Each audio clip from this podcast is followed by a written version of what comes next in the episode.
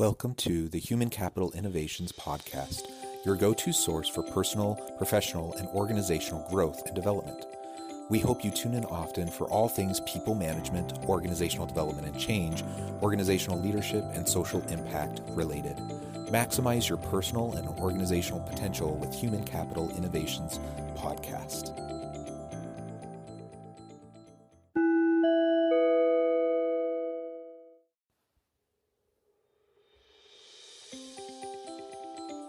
Welcome to the Human Capital Innovations Podcast. In this inspiring TED Talks HCI podcast episode, I explore Graham Hill's 2011 TED Talk Less Stuff, More Happiness.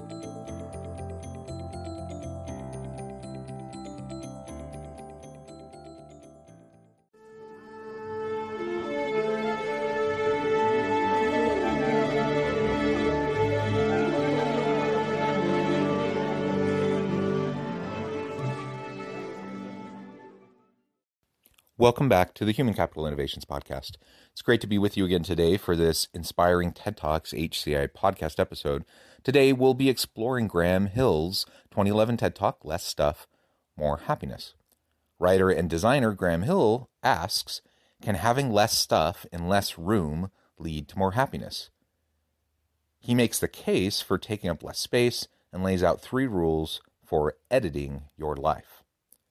And I should say before we get into the clips that I am a big proponent of tiny houses, minimalism, and associated efforts of individuals to just reconnect with their humanity, reconnect with nature, to declutter, to uh, free yourself of the stress and anxiety and financial obligations that are required oftentimes by having more space, more stuff. Now, you may be wondering why am I focusing on this in this week's inspiring TED Talks episode? Why am I focusing on minimalism and uh, editing your life and decluttering? And how does this apply to the workplace? That's a reasonable question. But I hope as we get into the clips and as I share some more of my thoughts, you'll start to see how some of these principles might carry over into the physical space of an organization, but also more from a metaphorical standpoint, uh, what it might mean for your leadership style and how you can approach interacting with your people in more sustainable and healthy ways. Thanks for joining me, and I'll catch you on the flip side of this first clip.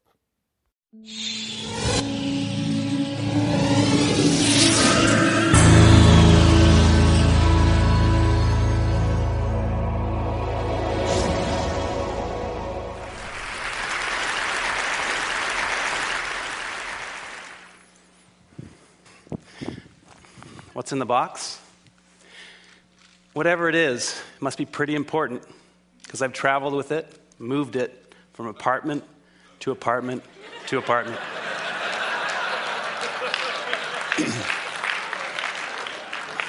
Sound familiar? did you know that we Americans have about three times the amount of space we did 50 years ago? Three times. So you'd think with all this extra space, we'd have plenty of room for all our stuff, right? Nope. There's a new industry in town, a $22 billion, 2.2 billion square foot industry, that of personal storage. So we've got triple the space, but we become such good shoppers that we need even more space. So where does this lead? Lots of credit card debt, huge environmental footprints, and perhaps not coincidentally, our happiness levels flatline over the same 50 years. Well, I'm here to suggest there's a better way, that less might actually equal more. I bet most of us have experienced at some point the joys of less. College, in your dorm, traveling in a hotel room, camping where you got basically nothing, maybe a boat. Whatever it was for you, I bet that among other things, this gave you a little more freedom, a little more time. So I want to suggest that less stuff and less space are going to equal smaller footprint. It's actually a great way to save you some money, and it's going to give you a little more ease in your life. So I started a project called Life Edited at lifeedited.org to further this conversation and to find some great solutions in this area. I think we can all relate to his opening little vignette with the box. Now, you can't see the video, but he brings a box out with him on the stage and he asks, you know, what is in the box? What can be so important? And it's so relatable because we've all done it. We've all had that box of stuff that we haven't opened in a decade or more, and it just moves with us every time we move, and we never open it. We just know it's important stuff. We need that. Uh, but we never open it, we never use it. So is it really that important? That's a good question. And as we think about the complexity of our lives and the clutter within our lives, whether it be the physical stuff or the emotional stuff, the psychological stuff and baggage that we carry around with us, how much of that is really, truly necessary? And the reality is, I think most of it isn't. I've been in that same place as he's describing towards the end of that first clip, where you know, some of my most freeing and liberating times are when I'm traveling with just a little carry on bag and traveling around the world, or when I have a chance to just really get back to basics and only focus on what's most important. And I think that's ultimately the message of this uh, video. Uh, even though he's focusing on stuff, I think we can apply it into our lives in various aspects. How do we create a more sustainable life? how do we reduce our footprint, uh, both physically in terms of our carbon footprint, our impact on the environment, but how do we reduce any of the other negative impacts that we might have in the world around us? And how do we do that not only individually, but how do we do it as leaders and how do we do it within our organizations? How do we help our organizations to become more sustainable? How do we save money, both in terms of physical space as we start to declutter and, and focus on what's most important? Uh, but also, how can we, when we consider the the organizational perspective, how can we use these principles to help us have more sustainable, healthy organizations where everyone has a chance to focus on what they're good at and thrive rather than being stuck in this system that gets continually overloaded with new policies, practices, procedures, the the policy cart is overflowing and just trying to navigate the bureaucracy becomes so difficult. How much of the stuff in that cart is really necessary?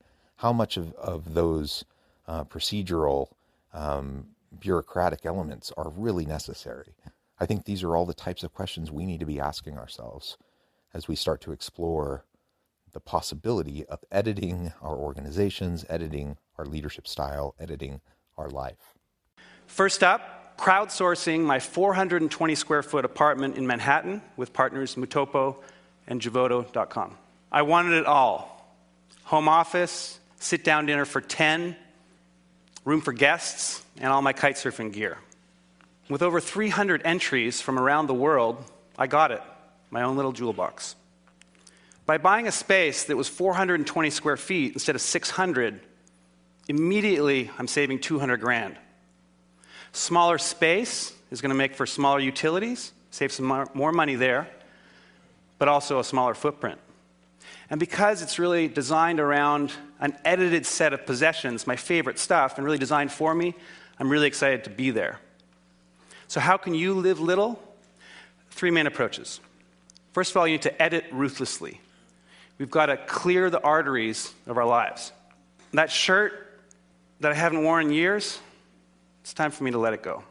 We've got to cut the extraneous out of our lives, and we've got to learn to stem the inflow. We need to think before we buy. Ask ourselves, is that really going to make me happier? Truly? By all means, we should buy and own some great stuff, but we want stuff that we're going to love for years, not just stuff. I like his example of the apartment and really pushing himself to get a 420 square foot apartment instead of a 600 square foot apartment.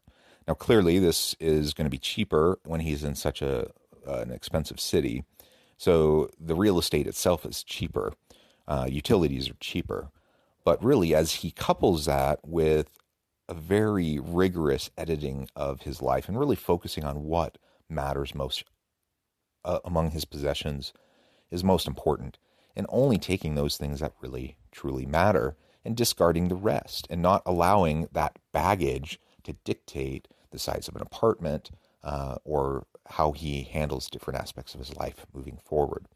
Now, again, I think as this relates to organizations, the physical implications are clear. Let's reduce our carbon footprint. Let's uh, reduce the physical space required for our uh, our company when possible, and let's declutter the, the the actual physical stuff, but also let's think about the the more metaphorical stuff.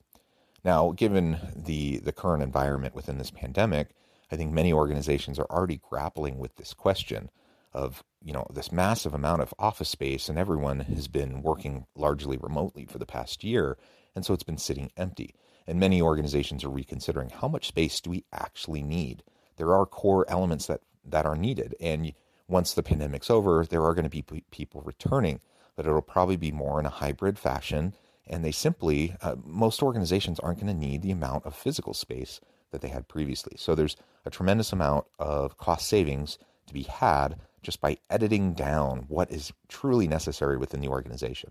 Let's challenge the assumptions that we have. Let's challenge the norms and the traditions of what it means to have a successful office space and let's focus on what really matters and what's going to help the organization be successful. Now, on the other hand, as I've alluded to multiple times already in this episode, there's also just all the other stuff of an organization, all the cultural baggage of an organization, all the bureaucratic baggage of an organization.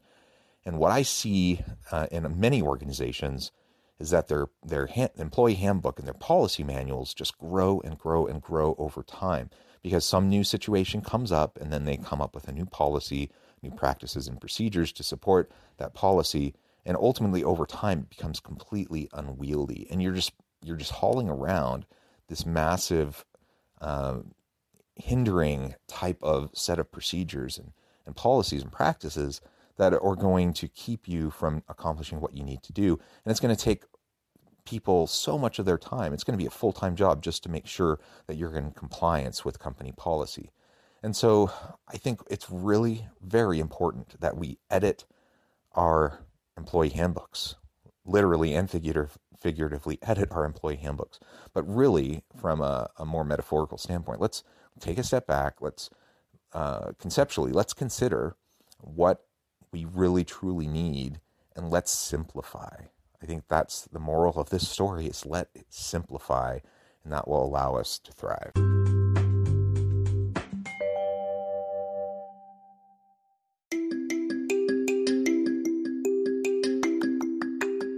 I'm excited to announce the publication of my new book from HCI Press, Bluer Than Indigo Leadership The Journey of Becoming a Truly Remarkable Leader. Early in my adult life, I learned about an Asian proverb that translates as bluer than indigo. If you think about the color indigo, it is a brilliant, deep, and vibrant blue, what some would call the bluest of blues. To have something that is bluer than indigo is rare and truly remarkable. Contrary to popular myth, there is no one size fits all or cookie cutter approach to effective leadership. There's no silver bullet, no secret sauce, no go to model that will solve all of our problems. The truth is, great leaders have all had their unique strengths and flaws, and have all had to discover and then pave their own distinctive path in their life's journey to fulfill their leadership potential. Bluer Than Indigo Leadership will help you discover your own path and explore those ordinary, everyday actions that will help you respond to an uncertain future and produce extraordinary results for individuals, teams, and organizations.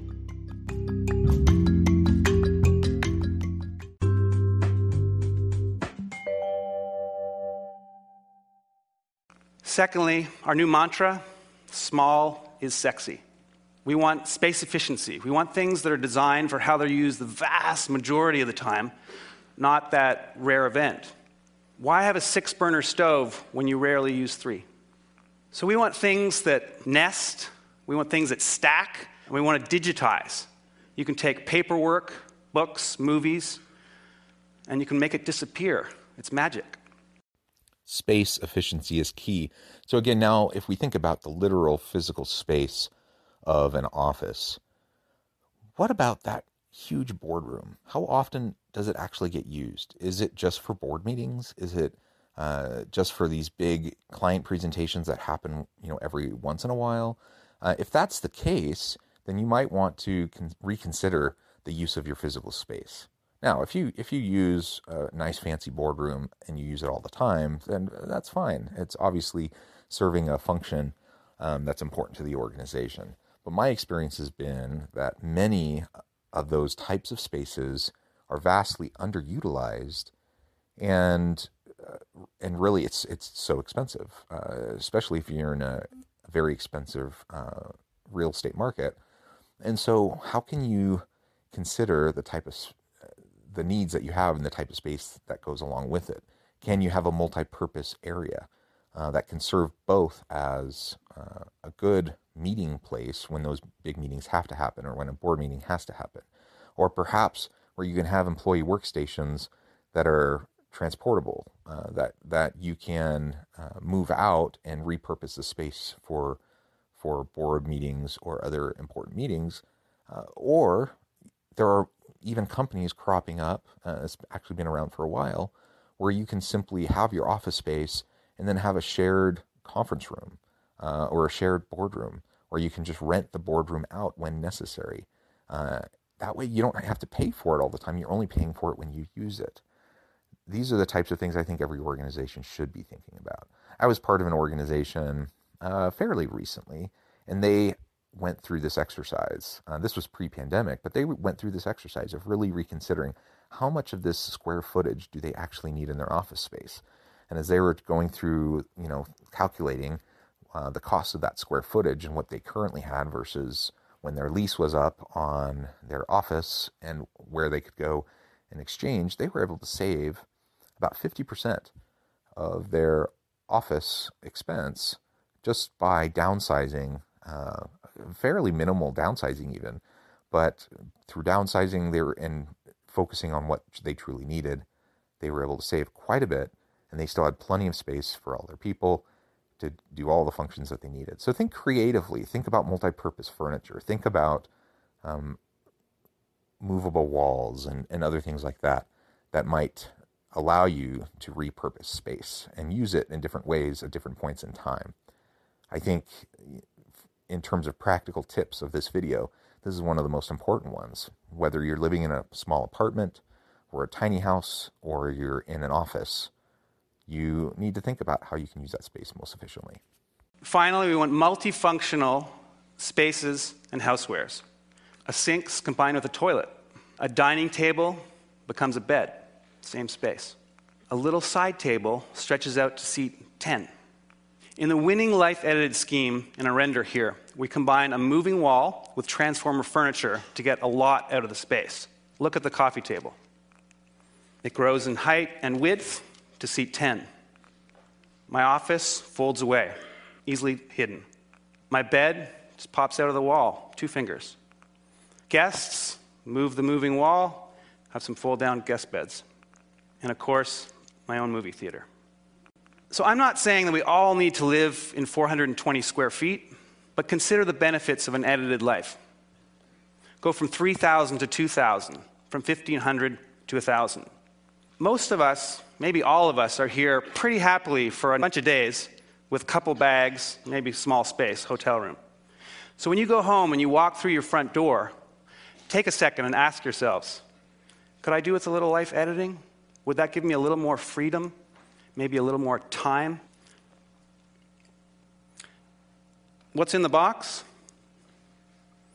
It doesn't really matter. I know I don't need it.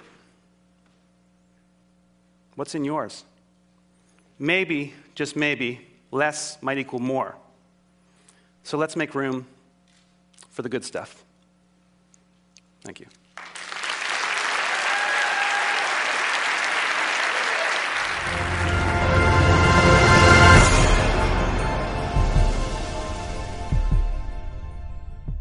it doesn't really matter what's in the box, does it? If you're not utilizing it, um, then you do, clearly don't need it. Whenever possible, if you have memories, if you have memorabilia that you want to be able to keep, but you don't want to have to, to physically keep or haul around, digitize it whenever possible. Uh, find other ways that you can that you can keep it around without having to have the physical stuff. Otherwise, let's edit our lives, let's simplify, let's get back to the basics, focus on what's really necessary. In my personal life, that's one of the reasons why I'm fascinated with tiny houses. Now, everyone who knows me knows it's a bit of a joke because I have a large family. I have six children, and I always tease my wife about wanting to move into a 250 square foot tiny house with uh, the eight people in our family, and everyone thinks I'm insane. Uh, and I, I probably am insane. Uh, on the one hand. On the other hand, I actually think we could totally do it. Um, but I, am not going to ask that of my wife and my kids. But the reality is, what can we do to declutter? What can we do to simplify? What can we do to utilize the existing space that we have before looking for new spaces? And again, whether this is in our personal lives, at home, whether it's uh, how we interact uh, in our communities uh, and community organizations we may be a part of, or if it's in the workplace, there are lots of things I think we can do as we take a step back and really consider the use of both physical space, but also uh, our mental bandwidth, our emotional bandwidth, and we think about the the physical, the the emotional, the the spiritual, the psychological baggage that we may carry around. What can we get rid of? And as leaders, what do we need to focus on with our people, and what can we get rid of? Because so often leaders focus on things that just don't matter. Uh, most of the things that can be measured don't matter, and most of the things that matter can't be measured. That old saying is very true. And so if, if we're spending all of our time running around, spinning our wheels, focusing on things that don't actually matter, don't actually make a difference for our people and their productivity and their happiness and well being and engagement and ultimately success and innovation and productivity, you know, if, if we're not focusing on those right things, we can be spinning our wheels, working super hard, and not accomplishing anything. So let's focus on what matters. Let's disregard the rest uh, and, and, and set it aside and in so doing, it's going to be so freeing. We are going to have more time to focus on the things that matter because we're not chasing our tails, trying to focus on the, the, the elements that don't matter. And ultimately, uh, we're going to find better outcomes for ourselves, for our people, for our teams, our organizations, our personal lives, our families, our communities. I'm a big believer in I'm a big believer in simplification and decluttering both our emotional selves and our physical selves. And I hope you'll consider how you might be able to do the same in your own lives and in your own leadership practices. Thanks again for joining me for this episode of the Human Capital Innovations Podcast. As always, I hope you stay healthy and safe, that you can find meaning and purpose at work each and every day, and I hope you have a great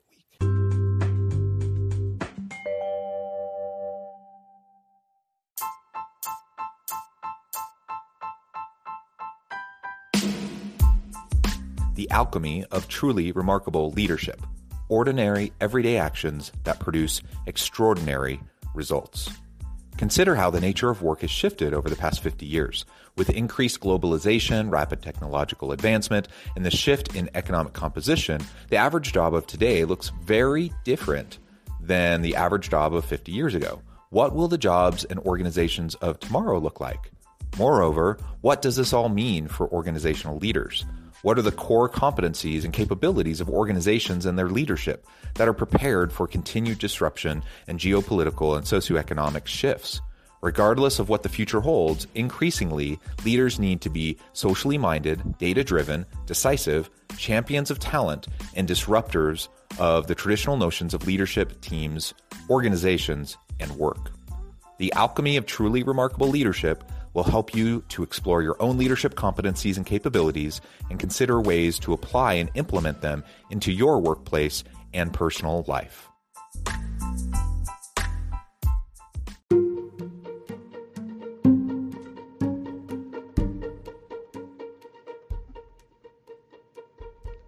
Check out Human Capital Innovations magazine, Human Capital Leadership.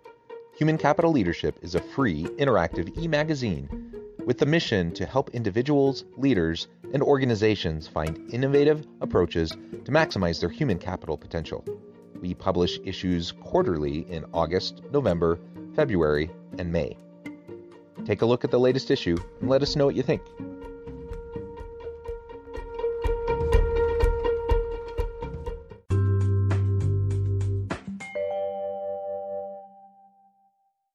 Thanks again for joining us for this episode of the Human Capital Innovations Podcast. I hope you stay healthy and safe and that you have a great week.